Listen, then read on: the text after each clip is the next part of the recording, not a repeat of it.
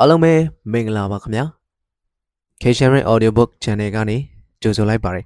ဒီနေ့မှာတော့ရှိုင်းပမော်တရားရေးသားထားတဲ့ကိုလိုနီခေတ်မြန်မာနိုင်ငံတမိုင်းဆိုတဲ့စာအုပ်ထဲကပြည်ထိုင်မြန်မာပထမစစ်ပွဲအကြောင်းကိုပြောပြပေးသွားမှာဖြစ်ပါတယ်တစ်ကာချာနယ်နဲ့ရှင်မဖြူကျွန်းအရေးခင်းများရှေးဟောင်းမြန်မာနိုင်ငံတစ် မရှိသေးသော ရှေးဟောင်းမြန်မာနိုင်ငံသမိုင်းတိုင်းပြည်တစ်ပြည်သို့မဟုတ်နိုင်ငံတစ်နိုင်ငံ၏သမိုင်းကိုသမိုင်းမတိုင်မီခက်လောက်မှစတင်ကတန်နိုင်သမျှကြိုးပမ်းလေ့လာခြင်းပြုရာရိုးဖြစ်လေသည်အထူးသောသမိုင်းပညာရှင်များသည်၎င်းတို့နိုင်ငံ၏ရှေးဟောင်းသမိုင်းများကိုနတ်သမီးပုံမြင်ဆန်ဆန်အကြောင်းအရာများမှပင်လေးလေးစားစားစတင်ကလေ့လာခြင်းပြုရလေသည်ဥပမာအားဖြင့်ခေါမယောမပြည်တိန်အိန္ဒိယအီဂျစ်တရုတ်နဲ့ဂျပန် အစရှိသောနိုင်ငံသမိုင်းများဖြစ်ကြလေသည်ရင်းတို့လေ့လာခြင်းအမှု၌များစွာအတိပ္ပယ်ရှိလေသည်လေးနက်ကျဲဝန်းခြင်းလည်းရှိလေသည်အဘဲကြောင့်ဆိုသောတိုင်းပြည်တစ်ပြည်သို့မဟုတ်နိုင်ငံတစ်နိုင်ငံ၏သမိုင်းဖြစ်သောအတိတ်ပြစ္ဆုတ်ပံနှင့်အနာဂတ်ကာလသုံးပါးတို့သည်တစ်ခုနှင့်တစ်ခုဆက်ဆက်ထောက်ပံ့နေကြသောကြောင့်ပဲဖြစ်လေသည်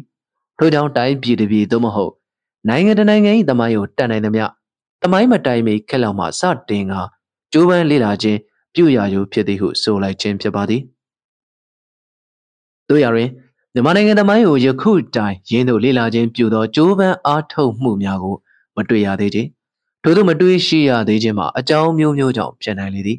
ရင်းသည့်အကြောင်းမျိုးမျိုးတွေတွင်ရှေးဟောင်းမြန်မာနိုင်ငံတမိုင်းကိုစနစ်တကျလေ့လာခြင်းပြုရန်အတွက်ခိုင်ခံသောတမိုင်းဝယ်ထောက်ထားပစ္စည်းများလုံလုံလောက်လောက်စူဆောင်းရမိခြင်းမရှိသေး၍တော့လဲဖြစ်နိုင်သည်၎င်းပြင်ရှေးဟောင်းမြန်မာနိုင်ငံတမိုင်းကို ယခုတိုင်အလေးထားရစကောင်းမှမသိရှိကြသေး၍တော့၎င်းအထင်သေးမြင်သေးဖြစ်နေကြသေး၍တော့၎င်းဖြစ်နိုင်စရာများလဲရှိလေသည်မိခဲ့သို့သောအကြောင်းများကြောင့်ပဲဖြစ်စေလွတ်လပ်သောနိုင်ငံတနိုင်ငံဟုဆိုပါရဲ့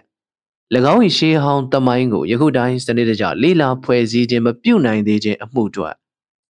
ဝမ်းနေစရာသို့မဟုတ်ရှက်စရာကောင်းနေပေသည်၎င်းပြင်မိမိတို့၏ဉာဏ်ဖြင်းမှုကိုလည်းဖော်ပြရာရောက်နေသည်ဟုထင်မြင်မိပေသည် နှင့်မြမရာဇဝင်ဟောင်းများ၏အဆိုရှေးဟောင်းမြန်မာနိုင်ငံတမိုင်းနယ်ဆက်ဆက်သောအကြောင်းအရာဖြစ်ပျက်များကိုရေးသားဖော်ပြခြင်းပြုကြသောမြန်မာနိုင်ငံဆိုင်ရာရာဇဝင်ဟောင်းများအများအပြားပင်ရှိလေသည်ရေးရာဇဝင်ဟောင်းများနှင့်မဟာရာဇဝင်ကြီးနှင့်မှန်နှန်းရာဇဝင်တော်ကြီးတို့သည်များစွာထင်ရှားလေသည်ရေးရာဇဝင်ဟောင်းဒီနှစ်ဆောင်အပြင်တပ်ဆိုင်ရာတိုင်းသားလူမျိုးစုများနဲ့ဒေသများလိုက် ရေးသားဖော်ပြထားကြသောရာဇဝင်နဲ့တမိုင်းများလည်းရှိကြသေးသည်၎င်းတို့ထဲတွင်မိုးရာဇဝင်ရခိုင်ရာဇဝင်ကရင်ရာဇဝင်ရှမ်းရာဇဝင်များနဲ့ဟလင်းကြီးမြို့တမိုင်းစသည်တို့သည်ထင်ရှားလေသည်ရှေးဟောင်းမြန်မာနိုင်ငံတမိုင်းနှင့်ပတ်သက်၍မြန်မာရာဇဝင်ဟောင်းများကမြန်မာအစတကောင်းကဟုအစချေကားဗုဒ္ဓပွင့်တော်မမူမီနှစ်ပေါင်းများစွာကအစာပြုသည်ဆိုသော ပထမတကောင်းပြည်ကြီးနှင့်၎င်း၏မင်းဆက်30 30တို့ကို၎င်း ထို့နောက်ဒုတိယတကောင်းပြည်ကြီးနှင့်၎င်း၏မင်းဆက်16 20တို့ကို၎င်းရေးသားဖော်ပြလေရှိကြလေသည်ရင်းတို့ဖော်ပြရင်လဲအိန္ဒိယနိုင်ငံတမိုင်းများနဲ့ဆက်ဆက်ဖော်ပြခြင်းပြုလေရှိသည်ကိုသာတွေ့ကြရလေသည်ထို့နောက်ရခိုင်မင်းဆက်များကို၎င်းတရေခက်တရာပြည်နယ်နှင့်မင်းဆက်များနှင့်၎င်းဆက်သွယ်ဖော်ပြခြင်းပြုကြပြန်လေသည်တရေခေတ္တရာမင်းဆက်ပြတ်သောအခါပကံပြည်နှင့်၎င်းပကံမင်းဆက်များနှင့်၎င်း ဆက်ဆက်ရေးသားလေရှိကြသည်တကောင်းကဲ့သို့အထက်မြန်မာနိုင်ငံရွှေဘိုခရိုင်တွင်း၌ရှိသောဟလင်းကြီးပြည်နယ်အကြောင်းကို၎င်းအလားတူပဲအိန္ဒိယနိုင်ငံသမိုင်းနှင့်ဆက်ဆက်ဖော်ပြသည်ကိုသာတွေ့ရှိရလေသည်ရေးသမိုင်းဆိုရပြူပြည်နယ်နှင့်မင်းဆက်များကိုလွန်ခဲ့သောနှစ်ပေါင်း9000ခန့်လောက်မှစ၍တည်ထောင်ခဲ့သည်ဟုဆိုထားလေသည်ထို့နောက်မြမရာဇဝင်ဟောင်းများနီးတူပကံပြည်နှင့်၎င်းပကံမင်းဆံများနှင့်၎င်းဆက်ဆက်ရေးသားထားသည်ကိုတွေ့ရှိရပြန်လေသည် ရခိုင်ရာဇဝင်ဟောင်းများ၌ရခိုင်ကမ်းရိုးတန်းမြောက်ဖက်ရှိပြည်နယ်များနှင့်မင်းဆံများကိုလွန်ခဲ့သောနှစ်ပေါင်း9000ခန့်လောက်မှအစားပြု၍တည်ထောင်ခဲ့ကြောင်းရေးသားဖော်ပြလေရှိကြလေသည်။တညဝရီပြည်နယ်ကိုလက်ဦးတည်ထောင်သည်ဟုဆိုထားသောမရယုမင်းဆက်သည်90 40မြောက်စူးစံခဲ့ကြောင်း၎င်းပြင်တကောင်းမင်းဆက်တစ်ပါးဖြစ်သောကံရာဇာကြီးမင်းဆက်၏29ဆက်မြောက်ဇန္နသူရိယမင်းသည် ဗုဒ္ဓဂေါရမနှင့်ခစ်ပြိုင်ဖြစ်ပြီးရင်မဟာမြတ်မုနိရုပ်ပွားတော်တွန်းလှုပ်ခဲ့ကြောင်းဖြင့်လဲဖော်ပြထားကြလေသည်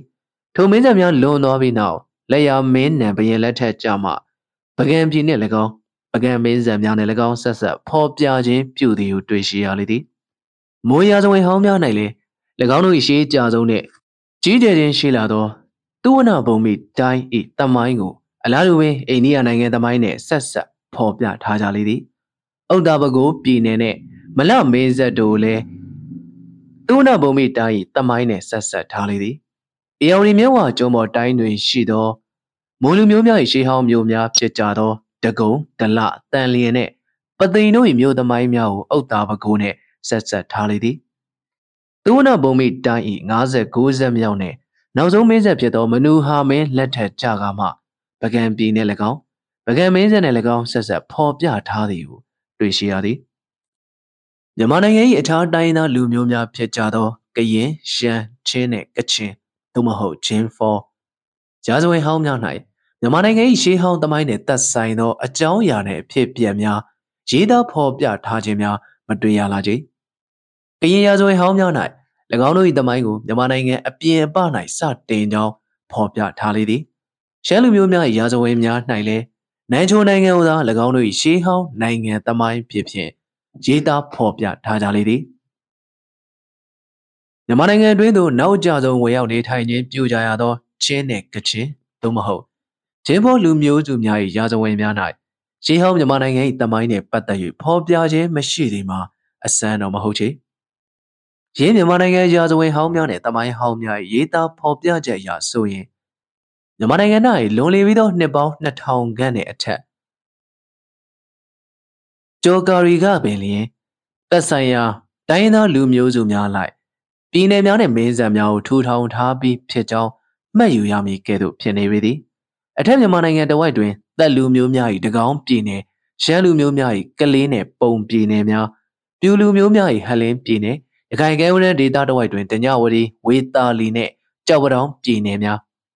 မြန်မာနိုင်ငံအောက်ပိုင်းဒေသတဝိုက်တွင်ပြူလူမျိုးများ၏တရေခေတ္တရာနှင့်ပေတနိုးပြည်နယ်များ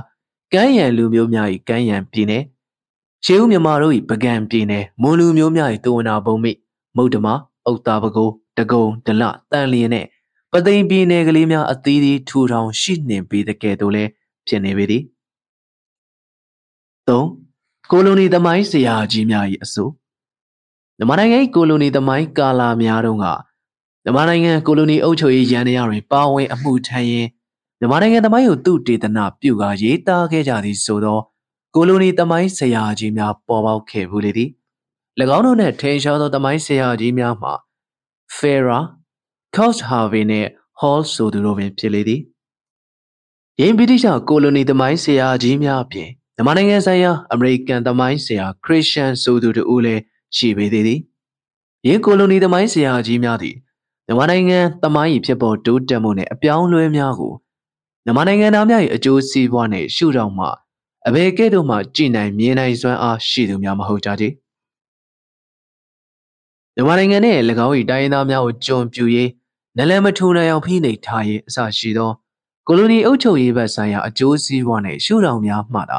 ကြည်မြင်ခြင်းပြုခဲ့ကြသူများဖြစ်လေသည်ထို့ကြောင့်ယင်းကိုလိုနီသမိုင်းဆရာကြီးများက ရှေးဟောင်းမြန်မာနိုင်ငံသမိုင်းနှင့်သက်ဆိုင်သောအချင်းအရာဖြစ်ပျက်များကိုပေးငယ်သိမ်ဖြင်းအောင်ရေးသားခဲ့ကြခြင်းများသည်စင်စစ်တော့မဆန်းလှခြင်း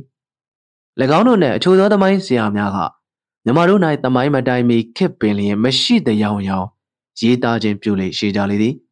ပကံခေအထူးသဖြင့်30ရာစုလောက်မှအစပြုသောအနုရုဒ္ဓမင်းမတိုင်မီယမြမရာဇဝင်ဟောင်းများ၌ရေးသားဖော်ပြထားကြသောမြမနိုင်ငံ၏ရှေးဟောင်း အကြောင်းအရာနှင့်ဖြစ်ပြန်များကိုအင်ဒိုအာရီယန်ယဉ်ကျေးမှုဆိုင်ရာရှေးဟောင်းပုံမြင်တဲ့ဒန်နာရီများမှကူးချထားသောအကြောင်းအရာနှင့်အဖြစ်ပြန်များသာဖြစ်သည်ဟု၍ပင်ဆိုခဲ့ကြလေသည်မြန်မာနိုင်ငံရာဇဝင်ဟောင်းများ၌ရေးသားဖော်ပြထားကြသောတကောင်းမင်းဆက်ဟဲလင်းကြီးမှပြူမင်းပြုံးမင်းများရခိုင်ပြည်နယ်မာရယုမင်းဆက်တေခက်တရာမင်းဆက်ရှေးဥပကံမင်းဆက်များသုဝနာဘုံမိတိုင်းမင်းဆက်များနဲ့ ဥဒ္ဒါဘကိုတကုံဒလတန်လျင်အစရှိသောမုံမင်းဆက်များနဲ့သက်ဆိုင်သောအကြောင်းအရာများကိုလောင်ပြောင်ရီမောခြင်းများအထိပင်ပြုခဲ့ကြလေသည်မြန်မာနိုင်ငံကိုလိုနီခေတ်သမိုင်းကာလများအတွင်းဟာလူကြားကောင်းအောင်ပြေကြတဲ့ဆန်းထူထောင်ပြုလုပ်ထားပေးခဲ့သောရှေးဟောင်းကပီးကြောက်စာဌာနမှဟိုတူဒီစွာရင်ကအထက်ဖော်ပြပါရာဇဝင်ဟောင်းများတမိုင်းဟောင်းများနဲ့ပတ်သက်နေသောတကောင်ဟလင်းရခိုင်မော်စာတောင်တွင်းကြီး ပဲခူးဟန်တာဝရီတထုံနဲ့ရှေးပကံမျိုးဟောင်းအရက်ဒေတာများတဝိုက်တွင်ရာဇဝင်ထောက်ထားပစ္စည်းများကိုတစထက်တစတွေ့ရှိလာခဲ့လေသည်တို့ရရင်ကိုလိုနီတမိုင်းဆရာကြီးများသည်ရှေးဟောင်းမြန်မာနိုင်ငံ၏တမိုင်းကိုမြန်မာနိုင်ငံအတွင်း၌တွေ့ရှိထားရပြီးဖြစ်သောတမိုင်းဝင်ပစ္စည်းများအထောက်အထားများအကြောင်းအရာများနဲ့ဆက်ဆက်လေ့လာခြင်းမပြုခဲ့ကြမှုပဲရှေးဟောင်းမြန်မာနိုင်ငံတမိုင်းနှင့်ပတ်သက်၍တရုံနယ်တွင်မှတ်တမ်းများအဘယ်သို့ဆိုသည် ဒူလီမီယာအဘယ်သို့ရည်ညွှန်းသည်အရက်တင်မောသားများအဘယ်သို့မှတ်တမ်းတင်သည်ယိုရီးယားရာဇဝင်၌အဘယ်သို့တွေ့ရသည်မာကိုပိုလိုကအဘယ်သို့မှတ်တမ်းတင်ခဲ့သည်စသဖြင့်အမေကျော်ကဒွေးတော်ကိုလွှမ်းနေခဲ့ကြလေသည်ရင်းသူဆိုလိုက်သည့်အတွက်တိုင်းတစ်ပါးမှမြန်မာနိုင်ငံသမိုင်းဆိုင်ရာမှတ်တမ်းများနဲ့သမိုင်းဝင်ပစ္စည်းများကိုပြစ်ပယ်ခြင်းပြုရမည်ဟု၍ကမဆိုလိုခြင်းအယိုးအရွက်ကဖုံးရံပြုလုပ်နေသော လုံနည်းကိုသာဆိုလိုခြင်းဖြစ်လေသည် မြန်မာနိုင်ငံကိုလိုနီခေတ်သမိုင်းကာလများကမြန်မာနိုင်ငံသမိုင်းဌာနကိုရင်းကဲ့သို့သောကိုလိုနီသမိုင်းဆရာကြီးများကသာလက်ဝဲကြီးအုပ်ချဲလဲကမြန်မာနိုင်ငံရှေးဟောင်းကပီးကြောက်စာဌာနကိုလည်းအိမ်နောက်ဖေးမီးဘူကြောင့်ရာခင်းကလေးလောက်မှအလေးလည်းမထားအရေးလည်းမပေးခဲ့တော့ကြောင့်ရှေးဟောင်းမြန်မာနိုင်ငံသမိုင်းဆိုဒီမှာမရှိသလောက်ဖြစ်နေခဲ့ရခြင်းမှာအစမ်းမဟုတ်တော့သေးလေးရှေးဟောင်းမြန်မာနိုင်ငံဆိုင်ရာ သမိုင်းဝင်ပစ္စည်းများကိုလိုနီခေတ်ကဗြိတိရှအာဏာပိုင်တို့သည်မြန်မာနိုင်ငံ၏ရှေးဟောင်းပစ္စည်းများဖျားပထိုးများနဲ့တမိုင်းဝင်ပစ္စည်းများစသည်တို့စည်ရင်အင်းပြုလုပ်၍ထိမ့်သိမ်းစောင့်ရှောက်ရန်အတွက်ဟုဆိုကာရှေးဟောင်းကပီးတောက်စာဌာနတစ်ခုကိုတီထောင်ထားရှိခဲ့လေသည်ရင်းကဲ့သို့တိုင်းပြည်တစ်ပြည်ယဉ်ကျေးမှုဆိုင်ရာဘဝအတွက်များစွာရေးကြီးလာသောဌာနတစ်ခုကိုပင်မူလအိန္ဒိယနိုင်ငံဌာန၏လက်အောက်ခံဌာနခွဲလေးအဖြစ်နဲ့ ထားရှိခဲ့သေးသည်မြန်မာနိုင်ငံအားဗြိတိရှအိန္ဒိယအင်ပါယာတွင်မှခွဲထုတ်လိုက်ပြီးနောက်တီးခြားလက်အောက်ခံဒေသတစ်ခုဖြစ်ဖြစ်ပြုလုပ်သောအခါမှပင်ရေရှည်အောင်ကပီးကြောက်စာဌာနသည်အိန္ဒိယဆိုရ၏အုပ်ချုပ်မှုလက်အောက်မှလွတ်မြောက်ခွင့်ရရှိလာခဲ့ခြင်းဖြစ်လေသည်ဗြိတိရှအာဏာပိုင်တို့သည်မြန်မာနိုင်ငံရှေးဟောင်းကပီးကြောက်စာဌာနကိုလူများကြားကောင်းမြင်ကောင်းအောင်ထားရှိရခြင်းပြုရသည့်အားလျော်စွာ ထိုဌာနနှင့်သက်ဆိုင်ရာလုပ်ငန်းကိုင်ငန်းများကိုမြန်မာနိုင်ငံပြည်သူတို့ထံမှအမျိုးမျိုးဖုံဖုံချစ်ကုပ်ထောက်ခံခြင်းပြုခဲ့ကြသောအခုမှန်တော်ငွေများထဲမှာသုံးဆွဲတန်သလောက်ထုံထုတ်သုံးဆွဲကဆောင်ရွက်လုပ်ကိုင်ခြင်းပြုစီကိုဘာမှမတွေ့ရသလောက်ပင်ဖြစ်လေသည်တောင်သူလယ်သမားများ၎င်းတို့၏လေယာမြေများကိုထဲထိုးရင်းသို့မဟုတ်တူးဆွာရင်းတွေ့ရှိကြသော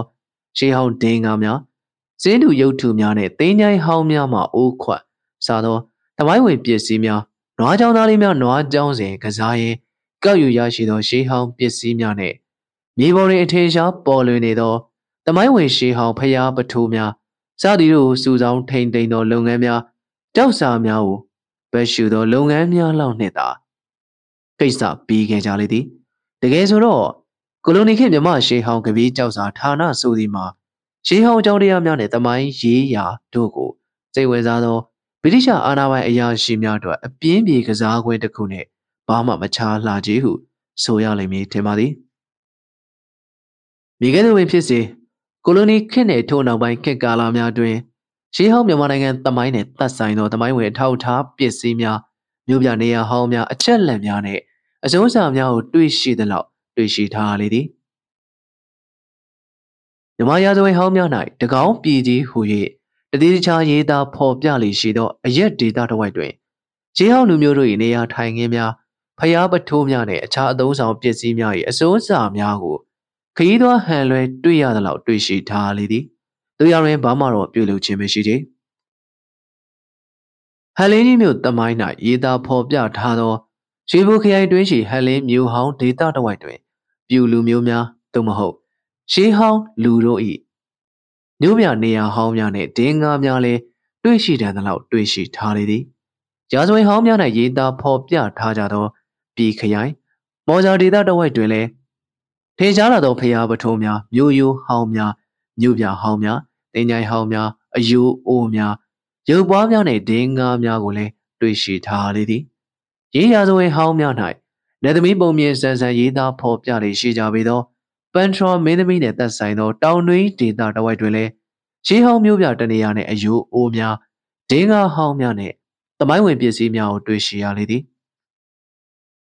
မြမရာဇဝင်ဟောင်းများ၌တခန္ဓနာရေးသားဖော်ပြလေရှိကြသောမြင်းကြံခရိုင်ပကံပြည်နယ်ဒေသတဝိုက်တွင်ကဘာမှပြောဆိုနေပွဲရမရှိတော့ကြီးရခိုင်ပြည်မြောက်ပိုင်းလေးမြို့ချောင်းမြေကြီးမြဝမ်းဖြစ်သောစစ်တွေခရိုင်ဒေသတဝိုက်တွင်လည်း ရှေးဟောင်းရခိုင်ပြည်သူပြည်သားများနှင့်တပ်ဆိုင်သောမြို့ပြနေရာဟောင်းများဖျားပထိုးများနှင့်အဆောက်အုံဟောင်းများဒင်းကားဟောင်းများကြောက်စာများနှင့်အခြားသမိုင်းဝင်ပစ္စည်းများကိုတွေ့ရှိထားရလေသည်မြန်မာလူမျိုးများ၏ဒေသဖြစ်သော အောက်မြန်မာနိုင်ငံအေယော်ဒီမြဝကျွန်းပေါ်ဒေသကြီးနှင့်ပဲခူးတထုံခရိုင်များတနင်္သာရီတိုင်းများတွင် များစွာထင်ရှားကြီးကျယ်ခြင်းရှိလာသောတမိုင်းဝင်ထောက်ထားပစ္စည်းများကို အများပြားတွေ့ရှိထားလေသည်အထူးသဖြင့်မူလူမျိုးများကြီးပွားကောင်းစားခဲ့ကြသောပဲခူးခရိုင်ဒေသတစ်ဝိုက်တွင်၎င်းတို့နှင့်သက်ဆိုင်သောရှေးဟောင်းပစ္စည်းများကိုတွေ့ရှိကြရလေသည်သို့တော်ဘုံမိတိုင်းတည်ရှိခဲ့သည်ဆိုသောတထုံခရိုင်တွင်၌၎င်းတို့နှင့်သက်ဆိုင်သောတမိုင်းဝင်ပစ္စည်းများကိုတစုံတစတွေ့ရှိထားပြီးဖြစ်တော်လဲဘာမှတိုးချဲ့ခြင်းမပြုနိုင်သေးချေငါ တိုင်းတစ်ပါးမှရှေးဟောင်းမြန်မာနိုင်ငံဆိုင်ရာမှတ်တမ်းများရှေးဟောင်းမြန်မာနိုင်ငံတမိုင်းနဲ့သက်ဆိုင်သောသို့မဟုတ်ပတ်သက်သောအကြောင်းအရာများအဖြစ်အပျက်များနဲ့အခြေအနေများကိုအကြောင်းအားလျော်စွာရေးသားဖော်ပြထားကြသောတိုင်းတစ်ပါးမှမှတ်တမ်းများရှိတဲ့လောက်ရှိလေသည်ထို့သောရှိတဲ့လောက်ရှိသည့်အထက်မှတွေးရှိတန်သည်လည်းတွေးရှိထားကြပြီဖြစ်လေသည်ရင်းတို့တွေးရှိတန်သည်တွေးရှိထားကြသောမှတ်တမ်းများတဲ့တွင်တရုတ်အိန္ဒိယယူရီးယား အာရပ်နှင့်ဥရောပဘာသာစာပေများဖြင့်ရေးသားဖော်ပြထားကြသောမှတ်တမ်းအများပြားပါဝင်လျက်ရှိပေသည်ရင်းတို့တွေ့ရှိထားသောတိုင်းတစ်ပါးမှရှေးဟောင်းမြန်မာနိုင်ငံဆိုင်ရာမှတ်တမ်းများတဲ့တွင်တရုတ်မှတ်တမ်းသည်ရှေးလဲအကြဆုံးခိုင်လဲအခိုင်ခံဆုံးဖြစ်သည်ဟုဆိုရလိမ့်မည်တင်ပေသည်တရုတ်တို့၏ရှေးဟောင်းမှတ်တမ်းများတဲ့တွင်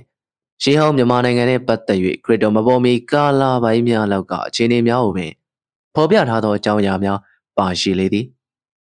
ခရစ်တော်မပေါ်ထိုးမီရာတရုတ်ပြည်တွင်ဟန်မင်းဆက်ဘရင်များအုပ်ချုပ်လျက်ရှိရာမြန်မာနိုင်ငံအကြောင်းကိုရှေးကြဆုံးဖော်ပြ၍မှတ်တမ်းတင်ခဲ့သူမှာခရစ်တော်မပေါ်ထုံးမီတက္ကရာ128ခုနှစ်ကအုပ်ချုပ်ခဲ့သောတရုတ်ဧကရဝူတီအမတ်ချုပ်ကြီးချန်ချင်းဆိုသူပင်ဖြစ်လေသည်ထိုချိန်ကာလတရုတ်ပြည်မြောက်ပိုင်းမှလူရိုင်းများကိုခုခံတိုက်ခိုက်ရန်အတွက်ဧကရဝူတီသည် တရုတ်ပြည်နောက်ဖက်ရှိနိုင်ငံများထိမဟာမိတ်များကိုရှာဖွေရန်၎င်း၏အမတ်ချုပ်ကြီးချန်ချင်းကိုဆေလွှတ်ခဲ့ရာချန်ချင်းသည်မဟာမိတ်များကိုရှာဖွေခြင်းပြုရုံမျှသာမကတရုတ်ပြည်အနောက်ဖက်ရှိအိန္ဒိယအပါအဝင်နိုင်ငံအများပြားနဲ့ကုန်သွယ်ရေးလမ်းကြောင်းများပါစူးစမ်းရှာဖွေခဲ့လေသည်။ယင်းတို့၎င်းခရီးသွားလာရင်လမ်းခရီး၌တွေ့လာမြင်လာကြားလာခဲ့သည်များတို့မှတ်တမ်းတင်ဖော်ပြရ၌ ချန်ချင်းသည်အထက်မြန်မာနိုင်ငံ၏အကြောင်းနှင့်အခြေအနေများကိုပါ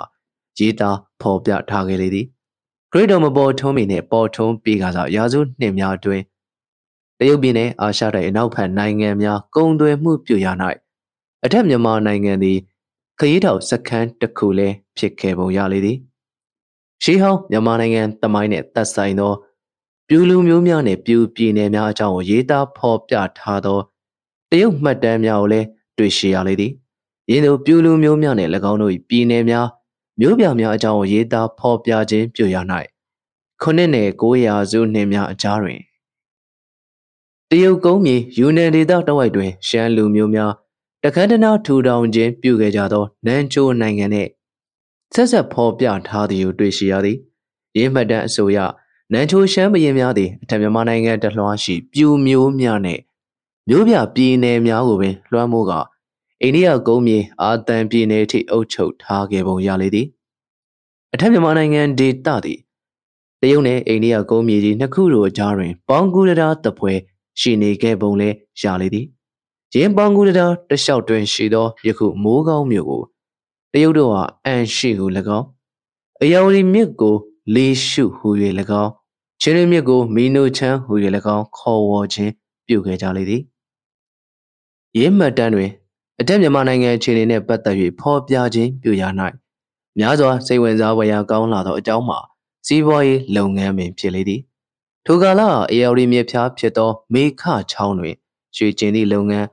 ချင်းတွင်မြေပြားတွင်ရှိသောပယင်းလုပ်ငန်းမိုးကောင်းနှင့်မြေကြီးနားကြားတွင်ရှိသောစားလုပ်ငန်း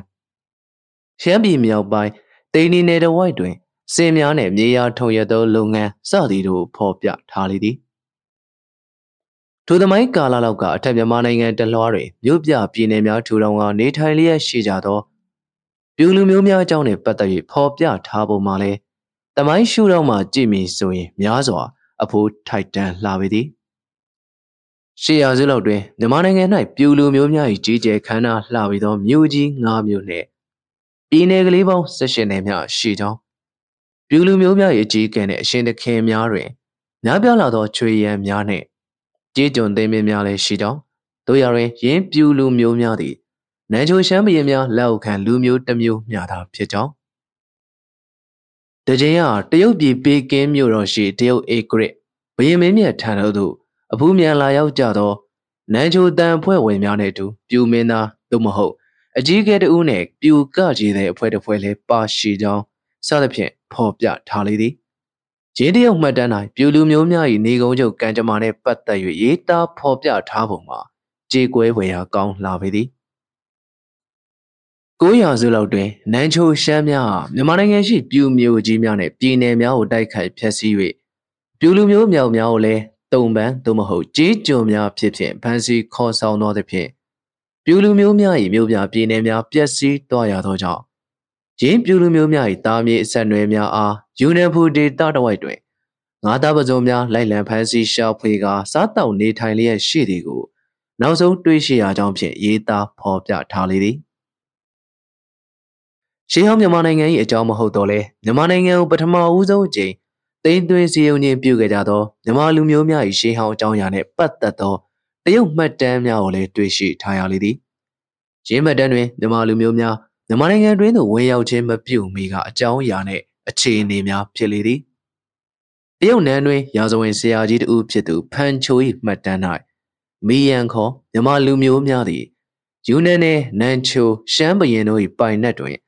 လက်အောက်ခံလူမျိုးများကဲ့သို့ရေသွင်းစိုက်ပျိုးရေးလုပ်ငန်းနဲ့မြင်းမွေးမြူရေးလုပ်ငန်းများလုပ်ကိုင်သည်ကိုတွေ့ရှိရကြောင်းနန်ချိုရှမ်းဘရင်များ၏လက်နက်ကိုင်တပ်များတွင်ပါဝင်အမှုထမ်းကြသည်ကိုလည်းတွေ့ရှိရကြောင်း ရင်းမီယန်လူမျိုးများသည်၎င်းတို့၏အကြီးအကဲလုပ်သူများကိုမင်းဟူ၍ခေါ်ဝေါ်သမုတ်ကြကြောင်းထိုမီယန်လူမျိုးများ၏မင်းကိုပင်နန်ချိုရှမ်းများကစောမင်းဟူ၍ခေါ်ဝေါ်ခြင်းပြုကြပြန်ကြောင်းစသဖြင့်ရေးသားဖော်ပြထားသည်ကိုတွေ့ရှိရလေသည်ရင်းတရုတ်မှတ်တမ်းများတွင်ရှေးဟောင်းမြန်မာနိုင်ငံတမိုင်းနှင့်သက်ဆိုင်သောအကြောင်းအရာနှင့်အခြေအနေများကိုရေးသားဖော်ပြထားသောတိုင်းတစ်ပါးမှတ်တမ်းများတွင် အိန္ဒိယနှင့်အာရပ်သင်္ဘောသားများ၏မှတ်တမ်းများလည်းရှိကြသေးသည်တို့ရတွင်တရုတ်မှတ်တမ်းများလောက်ကကျွဲဝါခြင်းမရှိလာချေ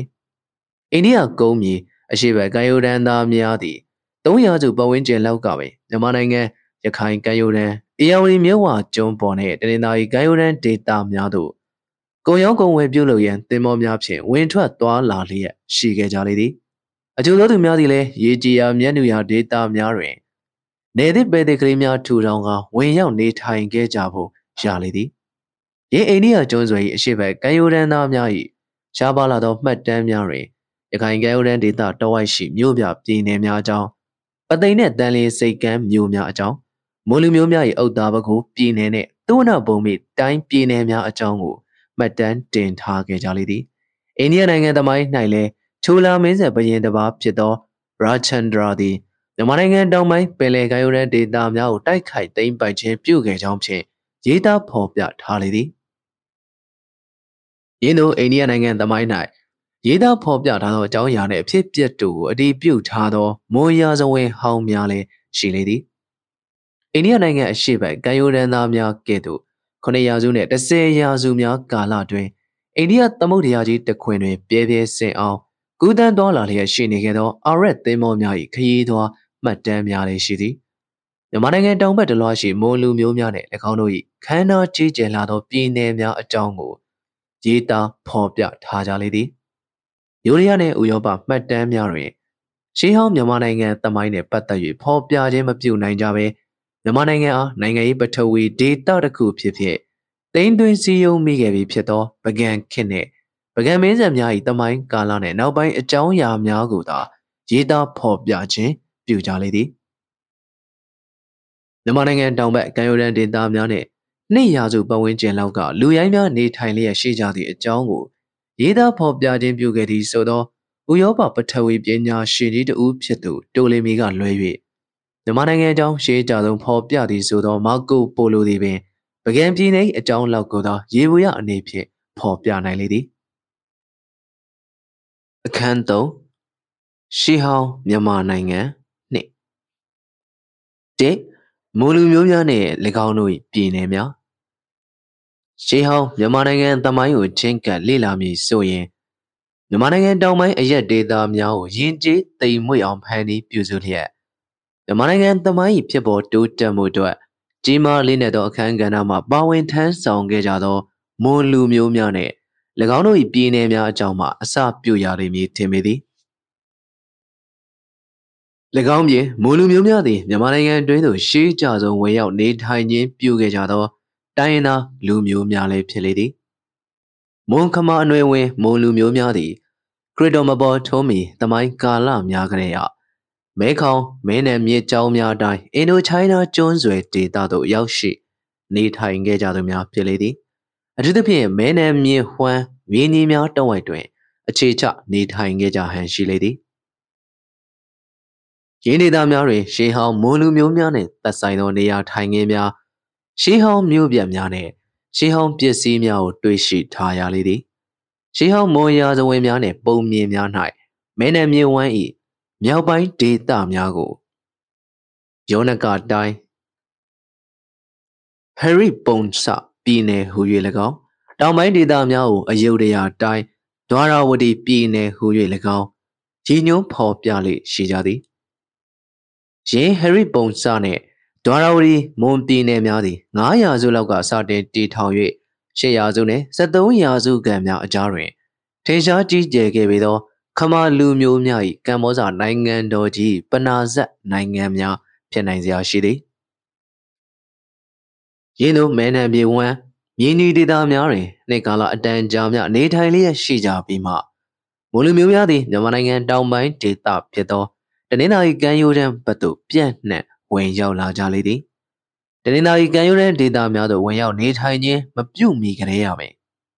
များစွာဖွံ့ဖြိုးတိုးတက်လျက်ရှိသောလူမျိုးကြီးတစ်မျိုးဖြစ်သည့်အားလျော်စွာရာစုနှင့်အနေငယ်များတွင်ယင်းမွန်လူမျိုးများသည်တနင်္သာရီဒေသ၌သာမဟုတ်တော့ဘဲတထုံနှင့်ပဲခူးခရိုင်များမှတဆင့်မြန်မာနိုင်ငံတောင်ပိုင်းဒေသတစ်ခုလုံးတွင်တိုးချဲ့နေထိုင်ခြင်း ပြုခဲ့ကြလေသည်တနင်္သာရီကမ်းရိုးတန်းဒေသတစ်လျှောက်တွင်ရှိသောတဝဲရေတနင်္သာရီကြိုက်ခမီမော်လမြိုင်နှင့်မုတ်တမစားသောမြို့ပြများသည့်ရှေးဟောင်းမိုးလူမျိုးများထူထောင်ခဲ့ကြသောမြို့ပြများဖြစ်လေသည်တထုံနှင့်ပဲခူးခရိုင်များတွင်၌လည်းရှေးဟောင်းမိုးလူမျိုးများပြုစုပြောထောင်ခဲ့ကြသောနေရာထိုင်ခင်းများအများပြားရှိလေသည်အယောင်ရီမြို့ဝကျွန်းပေါ်ဒေသတစ်ဝိုက်ရှိပသိမ်မြောင်းမြဖြာပုံနှင့် ဟန်တာဝရီစသောခရိုင်မြို့ကြီးများနှင့်တာပေါင်းကြုံပြော်အိမ်မဲပန်းတနော်ဝါခင်မဘိုးကလေးဒေရရဲကြိုက်လက်လက်ပွတ်တာတွန်တေတန်လျင်နဲ့ကြောက်တန်းအဆရှိသောမျိုးကလေးများသည်ရှေးဟောင်းမွန်လူမျိုးများစတင်တည်ထောင်ခဲ့ကြသော လူတို့၏နေရာထိုင်ခင်းများဖြစ်ကြလေသည်ပြည်တော်စုမြန်မာနိုင်ငံတော်ခေတ်တွင်မြို့တော်ဖြစ်ပေသောရန်ကုန်မြို့ကိုလည်းရင်းရှေးဟောင်းမွန်လူမျိုးတို့ကပင်စတင်ထူထောင်ခဲ့ကြလျက် ကြည်မနိုင်ကမာရွတ်တာမွေနှင့်မင်္ဂလာတုံအစရှိသောအခေါ်အဝေါ်များမှာမွန်တို့၏ဝေါ်ဟာရအခေါ်အဝေါ်များသာဖြစ်လေသည်ရင်းတို့ရာဇဝနှင့်အနေငယ်မျှတွင်မြန်မာနိုင်ငံတောင်ဘက်အရက်ဒေသများတဝိုက်သို့ပြန့်နှံ့နေထိုင်ခြင်းပြုခဲ့ကြသောမွန်လူမျိုးများသည်အတော်အသင့်တိုးတက်နေပြီဖြစ်သောစိုက်ပျိုးရေးလုပ်ငန်းလက်မှုလုပ်ငန်းနှင့်ကုန်သွယ်ရေးလုပ်ငန်းများကိုလုပ်ကိုင်လျက်ရှိကြပြီဖြစ်လေသည်ရင်းတို့သောကုန်ထုတ်လုပ်ငန်းများနှင့်ကုန်သွယ်ရေးလုပ်ငန်းများကိုအခြေခံလျက် မွန်လူမျိုးများသည်မြန်မာနိုင်ငံတောင်ပိုင်းဒေသများတွင်အတော်တန်ဖွံ့ဖြိုးသောပြည်နယ်ကလေးများကို ထူထောင်နိုင်ခဲ့ကြဟန်တူလေသည်ရှေးဟောင်းမိုးလူမျိုးများထူထောင်ခဲ့ကြသောပြည်နယ်များအများပြားရှိကြလိမ့်မည်ဖြစ်ရာရင်းပြည်နယ်များနှင့်တထုံခရိုင်တွင်း၌ဖြစ်နိုင်စရာရှိသောသူနာဘုံမိတိုင်းနှင့်ပဲခူးခရိုင်တွင်ဖြစ်သောအုတ်တာပဲခူးတို့သည်များစွာကြီးကျယ်ထင်ရှားလာသောပြည်နယ်ကြီးများပင်ဖြစ်ကြလေသည် သူနာဘုံမိတိုင်းနှင့်အုတ်တာပဲခူးပြည်နယ်များသည်၎င်းတကုံဒလတန်လျင်နှင့်ပသိမ်အစရှိသောမြို့ပြများသည်၎င်းပင်လယ်စိတ်ကမ်းအရက်ဒေတာများဖြစ်လေရာ3ရာစုနဲ့10ရာစုများအကြားအိန္ဒိယသမုဒ္ဒရာတွင်ရွက်သင်းမောများနဲ့၎င်းအိန္ဒိယနိုင်ငံသားများနဲ့၎င်းမွန်လူမျိုးများသည်စီးပွားရေးစစ်ရေးနှင့်ရင်းကျေးမှုအရာအဆက်ဆံများရှိခဲ့ကြလေသည် တိုင်းတစ်ပါးသားများနှင့်စီးပွားရေးအဆက်ဆံများကြောင့်မွန်လူမျိုးများ၏စီးပွားအခြေအနေသည်အတော်တန်ဖွံ့ဖြိုးခဲ့လိမ့်မည်ဟုထင်မှတ်ဖွယ်ရာရှိလေသည်ယဉ်ကျေးမှုဆက်ဆံရေးများကိုအကြောင်းပြု၍မွန်လူမျိုးများသည်မြန်မာနိုင်ငံသို့ထေရဝါဒဗုဒ္ဓဘာသာနှင့်အခြားအင်ဒိုအာရီယန်ယဉ်ကျေးမှုများကိုဆောင်ယူခြင်းပြုနိုင်ခဲ့ကြလေသည်ဆက်ဆံရေးစီရေးဆက်ဆံမှုဆိုရ၌နေသည့်ပေသည်များကိုတိုးချဲ့ထူထောင်ရန်အားထုတ်ခြင်းပြုခဲ့ကြဟန်ရှိသော အိန္ဒိယရှေးဟောင်းကိုလိုနီဝါဒသမားများနှင့်စစ်မှတ်ဖြစ်ပွားခဲ့ရခြင်းများကိုဆိုလိုခြင်းဖြစ်လေသည်မွန်လူမျိုးများ၏ရှေးဟောင်းရာဇဝင်များနှင့်ပုံမြင်များတွင်ရင်းတို့ရှိနေခဲ့မှုသောဇီဝရေးယဉ်ကျေးမှုနှင့်စီရေးဆက်ဆံမှုများအကြောင်းကိုကျိန်ဖန်များစွာဖော်ပြထားကြလေသည်အတော်တန်ဖွံ့ဖြိုးကြွယ်ဝခြင်းရှိသောကုန်ထုတ်လုပ်ငန်းကုန်သွယ်ရေးလုပ်ငန်းများဖြင့်မြန်မာနိုင်ငံတောင်ဘက်ဒေသများတွင်ရာဇဝနှင့်အတန်ကြာမြနေထိုင်ခြင်းပြုကာ ပြည်နယ်များကိုပင်ထူထောင်ခြင်းပြုခဲ့ကြတော့လဲမွန်လူမျိုးများနှင့်၎င်းတို့၏အကြီးအကဲများခေါင်းဆောင်များသည်စီလုံးညီညွတ်သောအင်အားတောင်တင်းခိုင်မာသောမွန်နိုင်ငံကြီးတနိုင်ငံကိုကစီယုံသိမ်းသွင်းနိုင်ခြင်းမပြုနိုင်ခဲ့ကြချေ။နှင့်ပြူလူမျိုးများနှင့်၎င်းတို့၏ပြည်နယ်များပြူလူမျိုးများသည်ယခုအခါတွင်ပျောက်ကွယ်တိမ်ငေါသွားပြီဖြစ်တော်လဲရှေးဟောင်းမြန်မာနိုင်ငံတမိုင်းကိုစနစ်တကျလေ့လာမည်ဆိုရင်၎င်းတို့အားမြည်သည့်နည်းနဲ့မှ ချန်လှပ်ထား၍မဖြစ်နိုင်ကြ။ပြူလူမျိုးများသည်ရှေးဟောင်းမြန်မာနိုင်ငံတမိုင်းကာလကများစွာရေးပါခဲ့သောတိုင်းရင်းသားလူမျိုးကြီးတစ်မျိုးဖြစ်လေသည်တိဘက်ဗမာအနွယ်ဝင်ပြူလူမျိုးများသည်မူလူမျိုးများနှင့်မရှေးမနှောင်းမင်မြန်မာနိုင်ငံတွင်သို့ဝင်ရောက်ခါပြန့်နှံ့နေထိုင်ခဲ့ကြသောရှေးဟောင်းမြန်မာနိုင်ငံတိုင်းရင်းသားလူမျိုးများဖြစ်ကြလေသည်တို့ရတွင်ပြူလူမျိုးများသည်အိန္ဒိယနိုင်ငံအာသန်နှင့် အရှိမြောက်အရက်ဒေသများမှမြန်မာနိုင်ငံတွင်သို့အစုစုကွဲ၍ဝင်ရောက်ခဲ့ကြဟန်တူလေသည်၎င်းတို့သည်ကဘောမြေပြန့်နှင့်တောင်ကြားအရက်ဒေသများမှချင်းတွင်မြေဟွမ်းသို့၎င်းထို့နောက်အေယာဝတီအထက်ပိုင်းမြေကြီးမြေဟွမ်းများသို့၎င်းရှေးဥစွာဝင်ရောက်နေထိုင်ခဲ့ကြလေသည်ယခုခေတ်မုံရွာနှင့်ရွှေဘိုခရိုင်အရက်များကတာခရိုင်တောင်ဘက်ဒေသများသည်ပြူလူမျိုးများ၏ရှေးဟောင်းအခြေချနေထိုင်ခြင်းပြုရာနေရာထိုင်ခင်းဟောင်းများ ဖြစ်နိုင်စရာရှိပေသည်ထိုရက်ဒေသများမှတဆင့်ပခုတ်ကူမင်းဘူးနှင့်ပြည်မင်းကြံမိတ်ထီလာမကွေးနှင့်ရမဲသိန်းနယ်များထိတိုးချဲ့ပြန့်နှံ့ကာနေထိုင်ခဲ့ကြခြင်းဖြစ်သည်ဟုယုံကြည်ရလေသည်ယင်းပြူလူမျိုးများသည်အိန္ဒိယနိုင်ငံဘက်တွင်နေထိုင်ခဲ့ရစဉ်ကတည်းကပင်စီးပွားရေးနှင့်ယဉ်ကျေးမှုများအရအတော်တန်တိုးတက်ဖွံ့ဖြိုးလျက်ရှိနေပြီဖြစ်သောလူမျိုးတစ်မျိုးဖြစ်နိုင်လေသည်မြန်မာနိုင်ငံတွင်သို့ရောက်ရှိမလာကြမရပင် စိုက်ပျိုးရေးကုန်သွယ်ရေးလုပ်ငန်းကြီးများကိုတက်ကြွလုပ်ကိုင်လျက်အင်ဒိုအာရီယယဉ်ကျေးမှုကိုဆက်ခံထားသောလူမျိုးတစ်မျိုးဖြစ်နိုင်စရာလည်းရှိလေသည်မြန်မာနိုင်ငံတွင်သို့ဝင်ရောက်လာကြပြီးနောက်ရာစုနှင့်နေငယ်များအတွင်းပြူလူမျိုးများသည်ရေကြီးရာမြတ်နုရာအရက်ဒေတာများတွင်မြို့ပြပြည်နယ်ကလေးများကိုထူထောင်ခြင်းပြုနိုင်ခဲ့ကြလေသည်မိမိတို့ကလွဲရင်အခြားမြည်သည့်လူမျိုးကိုမဆိုအရင်ဆိုင်များဟူ၍သဘောထားရည်ညွှန်းလေရှိတတ်သောတယုံများ၏သမိုင်းဝင်မှတ်တမ်း မှတ်ရာများ၌မှာပင်400စုလောက်ကမြန်မာနိုင်ငံ၌နေထိုင်လျက်ရှိကြသောပြူလူမျိုးများကများစွာတိုးတက်ရင်ကျေးမှုရှိသောတောင်ပိုင်းလူမျိုးတစ်မျိုးအနေနဲ့ရေးသားဖော်ပြခြင်းပြုခဲ့ကြလေသည်ယင်းပြူလူမျိုးများ၏အကြီးအကဲသို့မဟုတ်အရှင်သခင်များတွင်အခိုင်စီအချွေရန်နှင့်ကြီးကျွံပေါင်းမြောက်များစွာရှိသည့်အကြောင်းကိုလည်းတရုတ်မှတ်တမ်းများ၌ဖော်ပြခြင်းပြုခဲ့ကြလေသည်ပြူလူမျိုးများသည်၎င်းတို့၏မြို့ပြပြည်နယ်များကို မြန်မာနိုင်ငံမြေကြီးမြေဝမ်းအရက်ဒေသများ၌စီယုံထူထောင်ခဲ့ကြသည့်အကြောင်းကိုမြန်မာရာဇဝင်ဟောင်းများနှင့်တရုတ်မှတ်တမ်းများ၌ရေးသားဖော်ပြထားကြလေသည်တရုတ်မှတ်တမ်းများအရမြို့ကြီး၅မြို့နှင့်ပြည်နယ်ကလေးပေါင်း၁၈နယ်မျှပင်ရှိသည်ဟုဆိုလျက်မြမရာဇဝင်ဟောင်းများအရာဟန်လင်းတရေခစ်တရားနှင့်ပန်းထွားမြို့များရှိခဲ့ကြသည်ဟုဆိုလေသည်တို့ရတွင်ပြည်ခရိုင်တွင်ရှိမော်စာမကွေးခရိုင်တွင်ရှိတောင်တွင်ကြီးနှင့် ရွှေဘိုခရိုင်တွင်ရှိဟန်လင်းကြီးအရက်ဒေတာတို့၌ရှေးဟောင်းသမိုင်းဆိုင်ရာပစ္စည်းများဖြင့်တွေ့ရှိထားသောမြို့ပြနေရာထိုင်ခင်းဟောင်းများနှင့်အန်ကိုက်အောင်ဆက်ဆက်၍မရသေးချေအထက်မြန်မာနိုင်ငံတလွှား၌နေထိုင်လျက်ရှိကြသောပြူလူမျိုးများနှင့်၎င်းတို့၏ပြည်နယ်များသည်တရုတ်မှတ်တမ်းများအရနန်ချိုရှမ်းများ၏လက်အောက်ခံများဟုသိရှိရသောလေအောက်မြန်မာနိုင်ငံတလွှားတွင်တည်ရှိကြသောပြူလူမျိုးများ၏မြို့ပြပြည်နယ်များအကြောင်းကိုက ခိုင်ခိုင်ခန့်ခန့်ဘာမှမသိရှိရသေးချေမိခဲ့သောပင်ဖြစ်စေရှေးဟောင်းမြန်မာနိုင်ငံခေတ်ကပြူလူမျိုးများနှင့်၎င်းတို့၏ကြီးကဲများသည်အဆူဆူကွဲနေသော၎င်းတို့၏လူမျိုးစုများနှင့်မြို့ပြပြည်နယ်များကိုစီးလုံးညီညွတ်သော ခိုင်မာတောင်းတင်းသောတခုတည်းသောပြည်နယ်ကြီးဖြစ်ဖြစ်တိမ်သွင်းစီယုံခြင်းမပြုတ်နိုင်ခဲ့သည်ကထင်ရှားလျက်ရှိလေသည်၃ရခိုင်ပြည်နယ်များ တိဘက်ဗမာအနွယ်ဝင်များဖြစ်ကြသောပြူရိုးနှင့်အနွယ်တူလူမျိုးများသည်လည်းရခိုင်ကမ်းရိုးတန်းဒေသများသို့ပြူလူမျိုးများမြန်မာနိုင်ငံတွင်သို့ဝင်ရောက်ခဲ့ကြသောအချိန်ပိုင်းလောက်ကပင်ဝင်ရောက်နေထိုင်ခဲ့ကြဟန်ရှိလေသည်ရင်းရခိုင်ရှေးဟောင်းလူမျိုးများတွင်လည်းပြူလူမျိုးများကဲ့သို့တင့်တယ်သောကုန်းထုတ်လုပ်ငန်းများနှင့်ကုန်းသွေးလုပ်ငန်းများရှိကြလေသည်ထိုလူမျိုးများသည်၎င်းတို့၏ကုန်းထုတ်လုပ်ငန်းများနှင့်ကုန်းသွေးလုပ်ငန်းများပေါ်တွင်အခြေခံကာ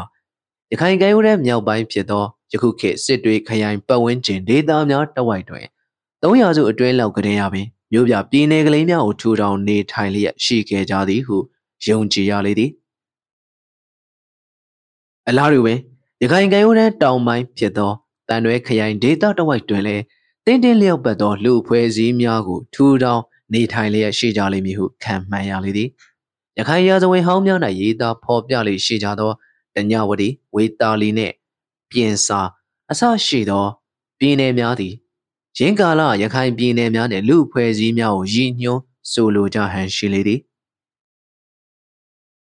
ရခိုင်ရိုးမှတောင်တန်းကြီးများသည်မြန်မာနိုင်ငံမြေကြီးမြေဝမ်းအရက်ဒေသများနှင့်ရခိုင်ကမ်းရိုးတန်းဒေသတို့၏အကြားတွင်မြေမခတ်ခဲလာသောတတိုင်းကြီးကဲ့သို့ရှိနေခြင်းကြောင့်ကုန်ထုတ်လုပ်ငန်းများဖွံ့ဖြိုးတိုးတက်ခြင်းမရှိလှသေးသောရှေးဟောင်းမြန်မာနိုင်ငံတမိုင်းကာလက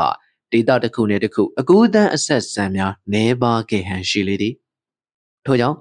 ရခိုင်ကမ်းရိုးတန်းတစ်လျှောက်တွင်ရှိသောမြို့ပြပြည်နယ်များနှင့်လူအဖွဲ့အစည်းများသည်၎င်းတို့နှင့်ကူးတန်းဆက်ဆံမှုတွင်ပို၍လွယ်ကူသောအိန္ဒိယနိုင်ငံနှင့်ပုံမူ၍အဆက်ဆံများပြားခဲ့လေသည်ရင်းတို့အဆက်ဆံများပြားခြင်းကိုရခိုင်ပြည်နယ်နှင့်လူအဖွဲ့အစည်းများ၏ယဉ်ကျေးမှုဘဝတွင်ခြေနေရှားရှားတွေ့မြင်နိုင်လေသည်အိန္ဒိယနိုင်ငံအားယမန ဗုဒ္ဓနှင့်အစ္စလမ်အယူအဝါဒများလွှမ်းမိုးခဲ့စဉ်များတွင်တမိုင်းကာလများကရင်းနှင့်ခစ်ပြိုင်ဖြစ်သောရခိုင်ပြည်နယ်နှင့်လူအဖွဲ့အစည်းများတွင်အလားတူလွှမ်းမိုးမှုများကိုတွေ့ရှိရလေသည်မြေကဲ့သို့ပင်ဖြစ်စေကမူရခိုင်ကမ်းရိုးတန်းမှအကြီးကဲတဲ့ခေါင်းဆောင်များသည်အကွဲကွဲဖြစ်နေသော၎င်းတို့၏မြို့ပြပြည်နယ်ကလေးများနှင့်လူအဖွဲ့အစည်းများကိုစီးလုံးညီညွတ်သော ခိုင်မာတောင့်တင်းသောတခုတည်းသောပြည်နယ်ကြီးဖြစ်ဖြင့်တိမ်သွင်းစီလုံးခြင်းမပြုနိုင်ခဲ့ချေ ရခိုင်ကမ်းရိုးတန်းတောင်ပိုင်းတွင်ရှိသောတန်တွဲသည်73ရာစုခန့်ထိတီးခြားကင်းလွတ်သောဒေသဖြစ်ဖြင့်တည်ရှိခဲ့လေသည်၄ရှမ်းလူမျိုးများနှင့်၎င်းတို့၏ပြည်နယ်များရှမ်းလူမျိုးများသည်တရုတ်ကုန်းမြေယူနန်နယ်ဒေသမှမြန်မာနိုင်ငံတွင်းသို့ဝင်ရောက်နေထိုင်ကြသူများဖြစ်လေသည်။ကျင်းသို့မြန်မာနိုင်ငံတွင်းသို့ဝင်ရောက်နေထိုင်ခြင်းမပြုမီကပင်၎င်းလူမျိုးများသည်များစွာတိုးတက်ဖွံ့ဖြိုးလျက်ရှိနေပြီဖြစ်သောလူမျိုးကြီးတစ်မျိုးဖြစ်လေသည်။ တရုတ်ကုန်းမြေယူနန်နယ်နှင့်အနီးနားဒေသများကိုပင်စူးစီးသိမ်းသွင်းကများစွာအင်အားကြီးမားလာသောနန်ချိုနိုင်ငံတော်ကြီးကိုထူထောင်လျက်တကူကြီးမားသောတရုတ်အေကရင်များကိုလည်းကောင်းတိဘက်ပြည်ကိုလည်းကောင်းအင်ဒိုချိုင်းနာကိုလည်းကောင်းတိုက်ခိုက်ခြင်းပြုခဲ့ကြသောလူမျိုးများဖြစ်ကြလေသည်မြန်မာနိုင်ငံအတွင်းသို့ယူနန်နယ်တဝိုက်မှတစထတစတိုးဝင်နေထိုင်ခြင်းပြုခဲ့ကြသောရှေးဟောင်းရှမ်းလူမျိုးများသည်ရှမ်းကုန်းမြင့်မြင့်ဒေသမှအေယာဝတီ ချင်းတွင်မြင့်ညာမြေဝမ်းဒေသများနှင့်ဟူကောင်တောင်ကြားမြေပြန့်ဒေသများထိပြန့်နှံ့နေထိုင်ခြင်းပြုခဲ့ကြလေသည်အချို့သောသမိုင်းပညာရှင်များကယခုခေတ်ကတားခရိုင်ဒေသတစ်ဝိုက်မှာပင်ရှေးဟောင်းရှမ်းလူမျိုးများကြီးစိုးနေထိုင်ခဲ့ကြပါရာရှိသည်ဟုတွက်ဆခံမှန်းခြင်းပြုကြလေသည်ရှမ်းလူမျိုးများ၌အတော်သင့်တိုးတက်ဖွံ့ဖြိုးသောစိုက်ပျိုးရေးဆိုင်ရာကုန်ထုတ်လုပ်ငန်းများနှင့်ကုန်သွယ်မှုလုပ်ငန်းများရှိကြလေသည်၎ င်းတို့သည်ထိုကုန်ထုတ်လုပ်ငန်းများပေါ်တွင်အခြေခံကာများစွာတိုးတက်ဖွံ့ဖြိုးသောလူအဖွဲ့အစည်းများနှင့်ပြည်내ကလေးများကိုထူထောင်ခြင်းပြုနိုင်ခဲ့ကြဟန်ရှိလေသည်မြမရာဇဝင်ဟောင်းများနဲ့ရှမ်းရာဇဝင်ဟောင်းများ၌ရေးသားဖော်ပြလေရှိကြသောကလေးမိုးကောင်းမိုးညင်းဗမောပုံနှင့်တိန်ဒီအဆရှိသောပြည်နယ်များသည်ရှေးဟောင်းရှမ်းလူမျိုးများထူထောင်ခဲ့ကြသော၎င်းတို့၏ပြည်နယ်များပင်ဖြစ်ကြလေသည် ရေရှမ်းလူမျိုးများသည်နန်ချိုနိုင်ငံမှတစ်ဆင့်တရုတ်ပြည်နယ်၎င်းမြန်မာနိုင်ငံဟူးကောင်းတောင်ကြားမှတစ်ဆင့်အိန္ဒိယနိုင်ငံအာသံပြည်နယ်နှင့်၎င်း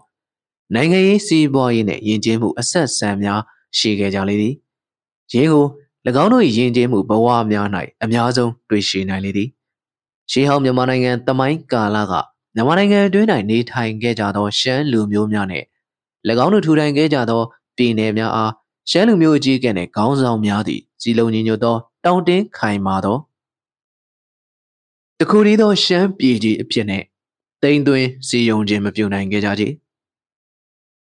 ထို့သောမပြုနိုင်ခဲ့ခြင်းတို့အကြောင်းမျိုးမျိုးရှိပေလိမ့်မည်တို့ရရင်အကြောင်းတစ်ကြောင်းမှာရှေးဟောင်းမြန်မာနိုင်ငံရှမ်းလူမျိုးများနှင့်၎င်းတို့၏ပြည်내အကြီးအကဲများသည်၎င်းတို့၏ကိုကိုနန်ချိုရှမ်းနိုင်ငံကြီးအစိပ်ပိုင်းများဖြစ်ဖြင့်သဘောထားနေထိုင်လျက်ရှိကြသောကြောင့်လည်းဖြစ်နိုင်စရာရှိလေသည် ငါကရင်နဲ့ပအိုးတောင်သူလူမျိုးများရှေးဟောင်းမြန်မာနိုင်ငံတိုင်းရင်းသားလူမျိုးများတဲ့တွင်ကရင်နဲ့ပအိုးတောင်သူများကိုလည်းထည့်သွင်းခြင်းပြုရပါမည်။ရင်းလူမျိုးနှစ်မျိုးတို့သည်ဘာသာဝေါ်ဟာရအခြေခံအားဖြင့်လူမျိုးတစ်မျိုးတည်းလည်းဖြစ်ကြလေသည်။ရှေးဟောင်းမြန်မာနိုင်ငံအတွင်းသို့မောင်းကုတ်အနွယ်ဝင်လူမျိုးတည်တည်တို့ဝင်ရောက်လာကြသည့်အထဲတွင်ကရင်နဲ့ပအိုးလူမျိုးများသည်ရှမ်းနဲ့မြန်မာလူမျိုးများထက်ရှေးကြ၍ ဝေရောက်နေထိုင်ခြင်းပြုခဲ့ကြသည်ဟု၍တမိုင်းပညာရှင်များကယုံကြည်ကြလေသည်တို့ရတွင်မိုးလူမျိုးများထက်နောက်ကျသည်ဟုယူဆကြသည်၎င်းတို့သည်တရုတ်ကုန်းမြေဘက်မှတန်လွင်မြေကြောင်းတိုင်းတောင်ဘက်ရက်ဒေသများသို့တဖြည်းဖြည်းပြောင်းရွှေ့လာကြရင်း600စုလောက်ကရှမ်းကုန်းမြေမြင့်တောင်ပိုင်းဖြစ်သောယခုခေတ်ကရင်ပြည်တောင်တန်းဒေသများတဝိုက်တွင် အခြေချနေထိုင်ခြင်းပြုကြလေသည်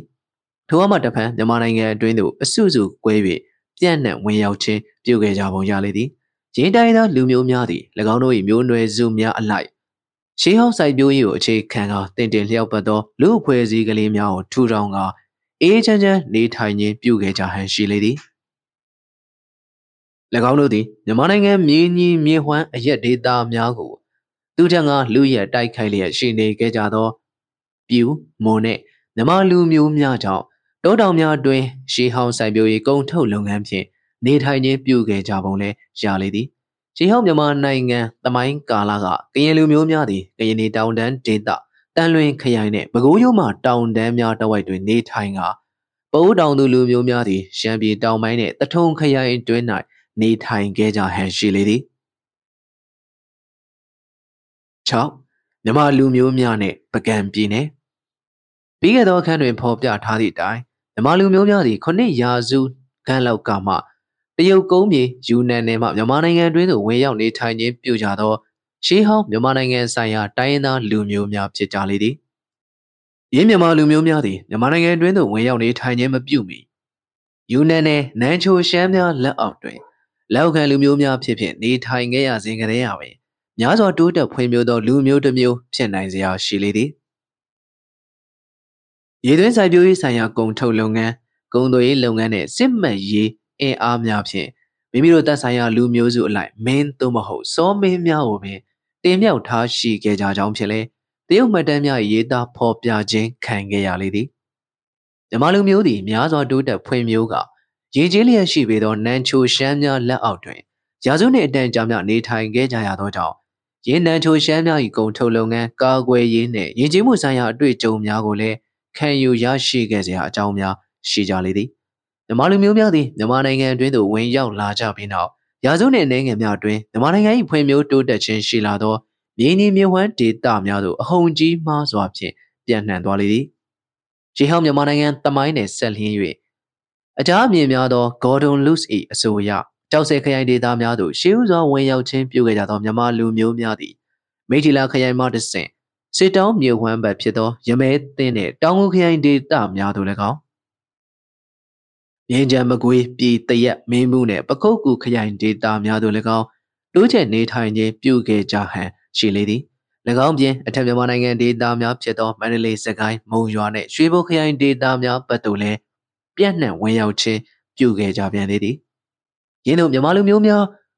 အေယော်ရီနှင့်စစ်တောင်းမြေဝမ်းမြေညီဒေသများသို့အဟုန်ကြီးမားစွာဖြင့် တိုးချဲ့ပြန့်နှံ့ကဝင်ရောက်လျက်ရှိကြစေရင်းရဒေတာများ၌ရှိနေကြပြီးဖြစ်သောပြူလူမျိုးများနှင့်တွေ့ရဆုံရလိမ့်မည်ဟုတွေးတောစရာရှိလေသည်တို့ရရင်မူလအပင်စီလုံးညီညွတ်ခြင်းမရှိရသည့်အထဲနန်ချိုရှမ်းများ၏တိုက်ခိုက်ဖျက်ဆီးမှုကြောင့်ကစင်ကလျားဖြစ်နေကြဟန်တူသောပြူလူမျိုးများသည်မြမလူမျိုးများတိုးချဲ့ဝင်ရောက်လာကြခြင်းကိုမြည်သောမှာဟန်တားခြင်းမပြုနိုင်သည့်အလျောက်လက်ခံခဲ့ရဟန်တူလေသည် ရေးတို့ဖြင့်ပြူနှင့်မြမလူမျိုးကြီးနှစ်မျိုးတို့သည်ရောထွေးနေထိုင်ကြရင်လူမျိုးတစ်မျိုးတည်းဖြစ်ဖြစ်ရာစုနှင့်အနေငယ်တွင်ပေါင်းစည်းသွားကြခြင်းဖြစ်နိုင်စရာရှိလေသည်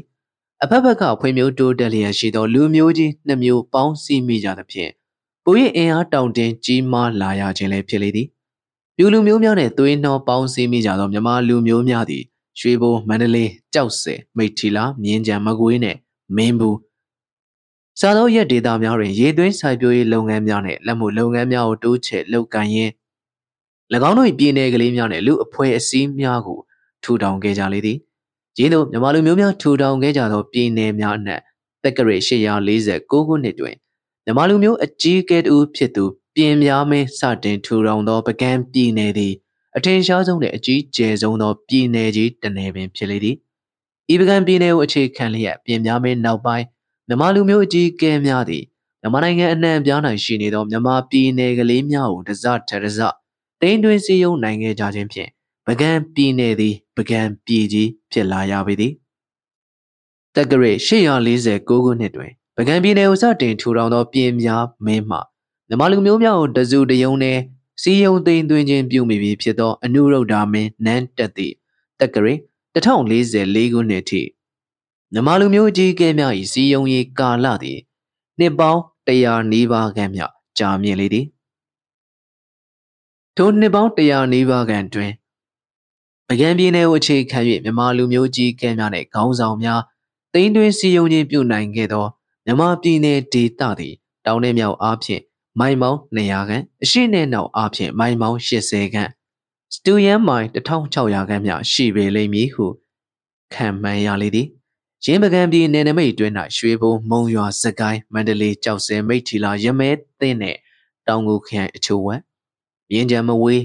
ပြည်တရက်မင်းဘူးနှင့်ပခုတ်ကူခရိုင်များပါဝင်နိုင်ပွဲရာရှိလေသည်